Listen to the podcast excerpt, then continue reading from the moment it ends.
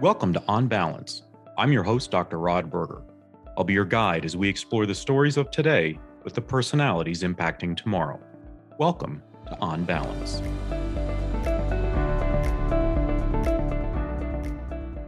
I am really looking forward to this. Not every time do I get a chance to chat with a, guest uh, of the show before uh, we even record. And I, I, had the opportunity to get to know our, our guest today and such a lovely professional, parent, leader, uh, within the education space. And so hopefully that will translate today in our discussion. But we're going to be talking to Kristin Greco. She is the CEO of PAR.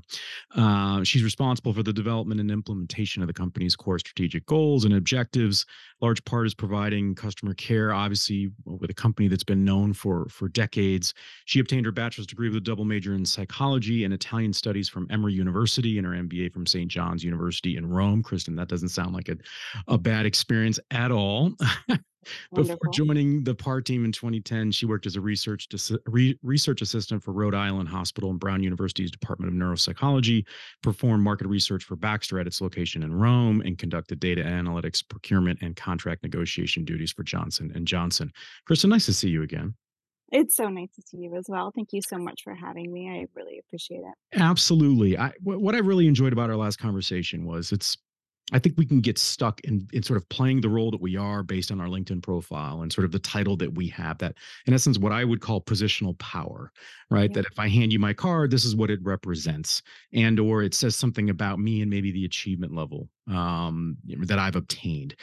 But every once in a while, you talk with someone where it's like that doesn't even matter. We're just talking as humans. You know, you're trying to do the best that you you can do as a parent and as a leader of a big organization, uh, and we kind of find our way. And I really appreciated that. And we were talking off air just a few minutes ago about really sort of the the time that we're living in and the impact of trauma um, on school, right, and and the community that is uh, our local school system. And I wanted to sort of open that up. But if you wouldn't mind, as sort of a precursor for those that, I mean, we obviously work in education and so you know PAR is a very recognizable name. Can you give just a little bit of an elevator pitch on what PAR is and maybe isn't in that manner so that people just get some a grasp? And then i want to jump into that topic.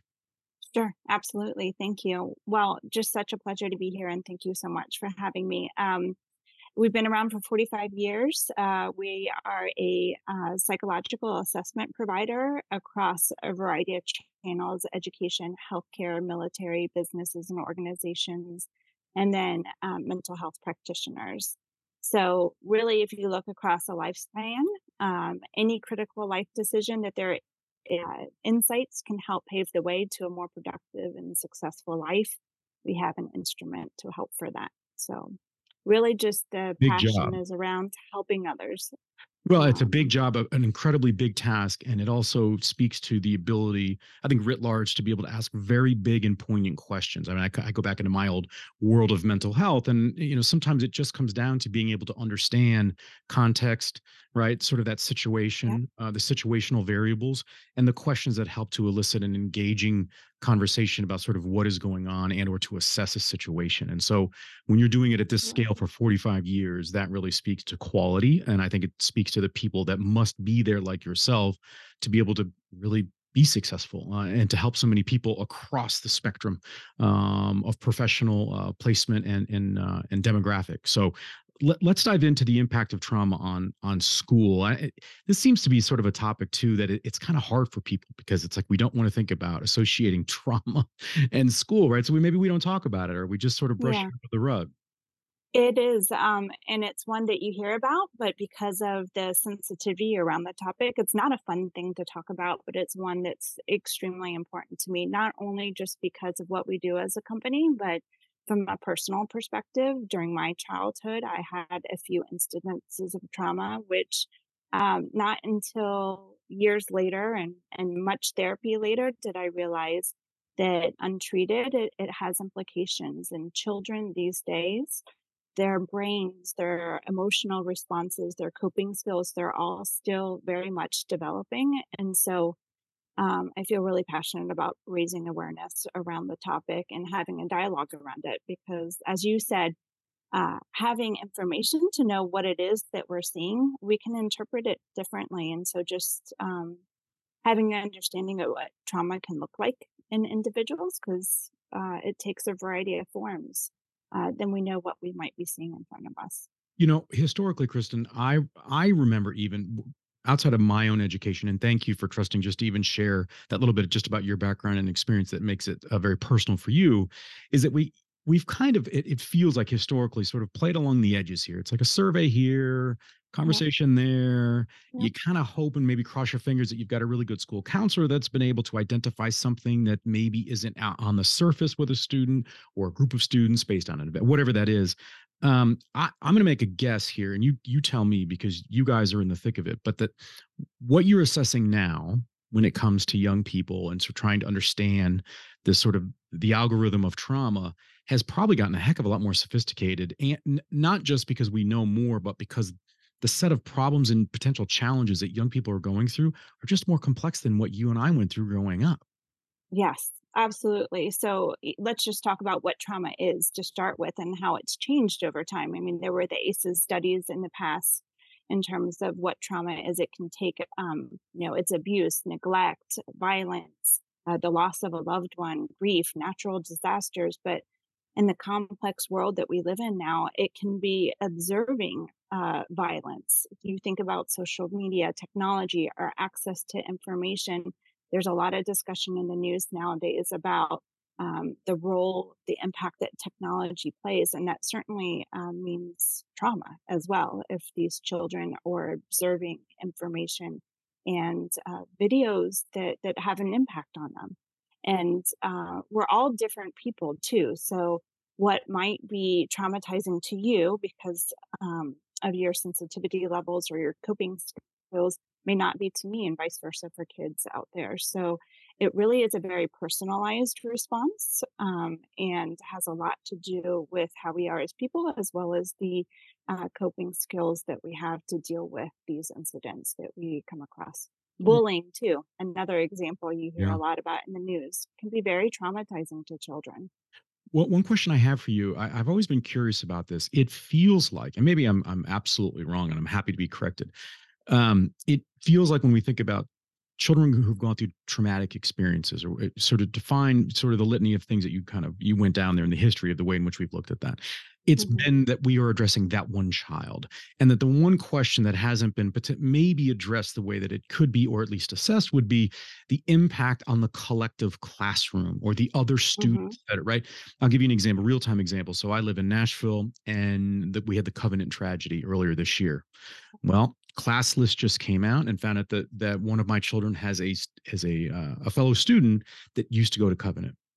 And so you can only it, of course as a parent you start to think about that tragedy you think about what sort of my child and other kids if they hear like are there going to be con how in essence do we prepare because you want to be supportive you don't want it to be the thing that you you kind of just want to be there i guess in the way in which that child and family need and do so with some level of awareness Mhm. um and hopefully minimize maybe the ignorance you know the bliss of that not really having an understanding and i'm just wondering if we've assessed and understood the impact it's like the collateral damage right it's sort of like the impact of maybe an explosion going off you kind of think oh wow what else was impacted maybe a mile away i don't know um So, and look this is that where um, we are hearing from our school psychologists and counselors in the school system. You hear about t- teachers and all that they're doing nowadays to manage a classroom. It shows up differently in children. So, um, you know, you could have some children who are having cognitive issues. So they're having learning loss, um, and ability to learn because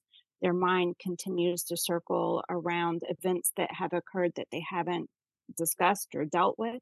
Um, it can show up as hyperarousal, behavioral issues. So you bring all of that into a classroom, and what one child may be exhibiting as to learning difficulties or ADHD or, um, you know, anxiety might actually be because of these underpinnings of trauma. So all the more reason why including an assessment to tease apart what's going on is very important. You know, we had a certain um, child that we were aware of that had been diagnosed with ADHD, but then you went into assessing the underlying condition, and it was actually t- trauma related. Um, the the hyper arousal that was going on. So thankfully, there was assessment provided because you know moving that down, they could have been then um, prescribed medication, a stimulant, which would have only made that trauma response. Yeah, then you track that student down a path that they really shouldn't have been going down. And you run the risk of them becoming disengaged from the educational process. And then people might say, well, that's hyperbolic. No, that's actually how it can happen in education. It can be that Yeah. simple. It can be Yeah. that simple. And and that let's talk a little bit about the data, I guess, or, or sort of the understanding of data um, in this um, conversation, which is sometimes and this goes back to my my previous days in mental health but it, you know you can have the best information you get the best assessment these sorts of things but the minute that that the results if you will uh, are put in the hands of maybe people that don't potentially understand either the gravity of those results or sort Mhm. of it's just hard to read maybe right there, there's a level of it's almost like you kind of need glasses so you can really pinpoint what you're looking at help me understand sort of the I would imagine the challenges and the opportunities that the organization PAR has had in helping to educate those that you you work with so that they can understand, that they can digest the mm. information and communicate it. Because at the end of the day, it's that last person that maybe talks to that young person or the teacher, the mental health practitioner that is communicating the, the assessment and these sorts of things where it can either go off the tracks or stay on on track, right? Well, to me, um, Rod, it really is a multi-pronged approach. So it's not just the data and staying up to times with uh, the the clinical cases, the clinical va- validity, the normative updates that are required in order to support the gold standard instruments we have, and and partnering with our, um, you know, thought leaders in those spaces. But it's also like we're doing now, having the discussions with the school systems, with educators, with parents to make them aware of what it is that they might be seeing out there and the importance in bringing assessment into it because what you may interpret based off of your experience as one thing may be very different to a teacher or a counselor that's there. And actually um, teachers play one of the the number one roles of reporting. Vital role, right? yes yes and so all the more importance of getting parents and teachers aware of a more trauma informed approach Are you finding that they're asking more uh, sometimes I think it can be very revealing in the questions that we get, regardless of the Mhm. industry, right? From sort of the end consumer or the one that is a part of that equation, that as they get more sophisticated and have a better understanding, they can ask, I think, uh, more well-grounded questions that help to progress the conversation and sort of sort of the objective that maybe we collectively have. Are you seeing that over time our our teachers and our mental health practitioners and parents are asking better, maybe bigger questions? Absolutely. I mean, I think COVID as a whole has brought this discussion of mental health to the forefront. And so, as a result, teachers, parents, um, our school counselors talk about just the, the topic at large and how many directions our psychologists are being pulled in as a result to to meet the needs. I mean, we've all been through some form of trauma over these past years with COVID. I mean, it it just isolation, the stress levels for such a prolonged period. That's why we're having this, uh, they call it tsunami of mental health issues. And so in the school settings, um, we are seeing just not enough resources to support the needs of the children, which is really too bad. But it just means that we have to find, as a collective society, other ways of supporting our children. And I think teachers and parents are a big part of that. Can you speak more to the tsunami? Is our, I mean, is one way to look at it that just the sheer number of assessments that are being requested?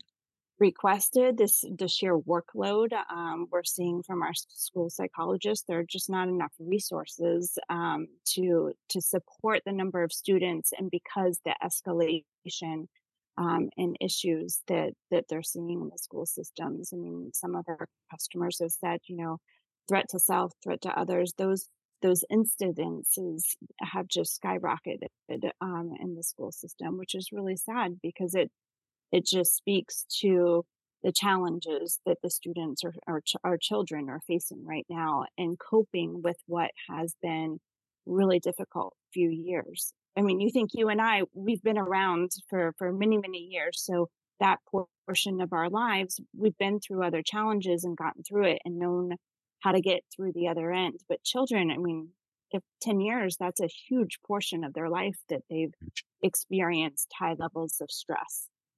I'll speak as a, just a general community member, so I'm I'm very hopeful. Crossing my fist, fingers, Kristin, is that with all the safety concerns and the conversations that you and I never thought and our spouses would have with our children just about like uh, you know, predator drill, like all, all these sorts of things, is uh, my uh, my hope would be that with PAR's legacy and history 45 years that you would be integrated into conversations around safety plans and, and is that true or or am I going to get disappointed by the response? Certainly, our customers are, and we play a big role in partnering with our customers in order to provide meaningful data and information so that they can have really evidence based dialogues. Um, and with that, we're also seeing a lot of more resources in terms of teaching us how to cope with things. I mean, it's I see it as a blessing in terms of what we've been through has raised awareness and allowed us to have conversations that before COVID we just were not in a position to do. It was this um, you know taboo topic people people don't enjoy talking about their their biggest challenges let alone trauma let alone really horrible things that have occurred to them um, but that being said, now it is a bit more free. And with that, then um, it raises the dialogue to a forefront where people can have the opportunity to not feel like they're alone in their challenges. And you look at the data in terms of the research around trauma, and it's actually um, been shown to be the underlying cause. Untreated trauma is the underlying cause of eight of the 10 um, leading causes of death that that trauma has significant biological impact and then our inability to cope with what or our attempt to cope with what has happened leads to so many health conditions later on so it's just so important to discuss it now so that we can deal with it it can be addressed by professionals and um, people can be set on a, a, a more productive more happier sort of path. Um, Tell me, talk to me about the stigma of mental health within a school setting, and then the assessment. Are we getting? Are we evolving? Hopefully, as a species, or you know, because I remember the day. I mean, even if you talked about an assessment, you might as well have just skipped it and said that put a label on somebody, right? And and that was kind of the world that we all grew up in, because anything that had to do with mental health, let alone an assessment. Yeah you were sort of branded. It was scarlet, the scarlet letter already. I mean, it was not about just sort of commonplace. Um, have you seen an evolution even since your time at PAR since 2010? Absolutely significant. Okay, and then over the past few years, notable. Um, I think now it's again educating the general population around the different conditions and that there are scientifically backed ways of determining and teasing apart what's actually going on because it could be a variety of aspects contributing to what you're observing. Let's talk about the look forward. Uh, so, mm-hmm. there's obviously what you would be offering as an organization now, currently, through all those different populations and settings. And I would imagine there are teams or discussions at the leadership level of sort of how, in essence, how do we stay on the cutting edge? How do we stay sort of ahead of things so that we're, in essence, we're asking the right questions yeah. that are, and they are gold standard, but how do we just maintain that? It seems like that has to be an incredible uh, feat to be able to do that because the world changes so rapidly. Um, so you can speak a little bit to that, but I, I, I guess first off would be the sense of responsibility that you feel as a leader in that role because it, that that's a big job that and and and this is my way my weird way i guess of giving you giving you credit and saying it's a really big job and a responsibility to know that you know if, if the ship's going in the right direction we'll be able to assess and hopefully get people help and support mechanisms and, and resources out there.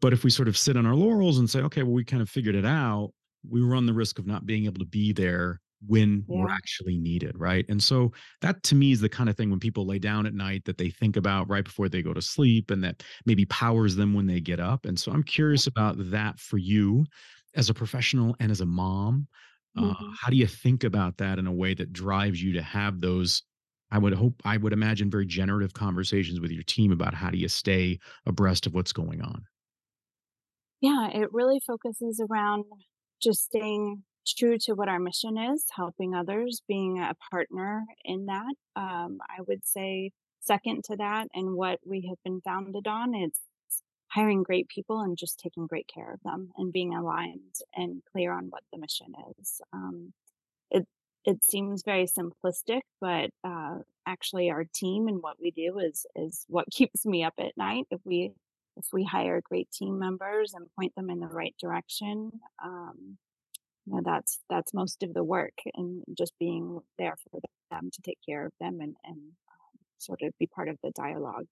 And then we have great uh, thought leaders out there that we partner with, but we definitely have turned into a technology company, which um, technology is changing rapidly. And so staying up with the needs of our customers in terms of the features, the data, the areas that we're evaluating, the um, subclinical subgroups that we then um, provide. The need for real time data, isn't it? Yes, it, it never goes away. So, um, hence back to then hiring great people to Yeah. to continue that path forward.